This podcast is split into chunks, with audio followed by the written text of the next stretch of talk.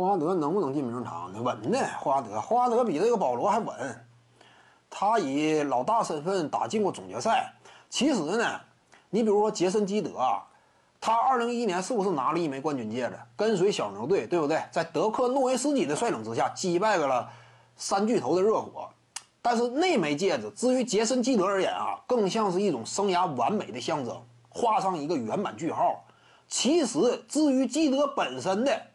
这种历史地位的提高啊，这种价值呢，都不如之前早年基德率领篮网打进一次总决，都不如这个。更别提当年早年轻那会儿啊，基德率领篮网啊，连续两年干进总决赛，都不如这个。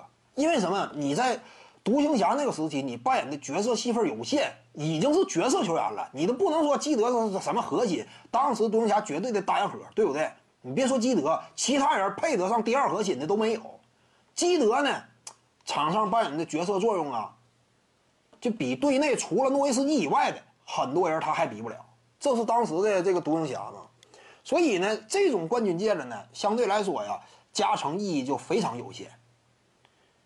你看这个霍华德呢，他率队啊干进过一次总决赛，对不对？当时零九年呢，就这种成绩而言，比杰森基德的那么一个相对角色位置没有那么靠前的。那个冠军戒指不见得差，就是你是老大率队干进的总决赛，你比那种边缘的这个冠军就差点意思吧？除非是你是三大核心之一，你过硬，对不对？几大核心之一你可以吗？这说你当时你也是巨头，可以。杰森基德那会儿都三十八了嘛，这个不一样啊。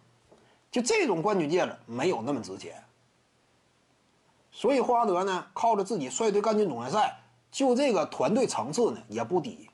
再加上个人荣誉积累，进名堂是稳的。徐静宇的八堂表达课在喜马拉雅平台已经同步上线了，在专辑页面下您就可以找到它了。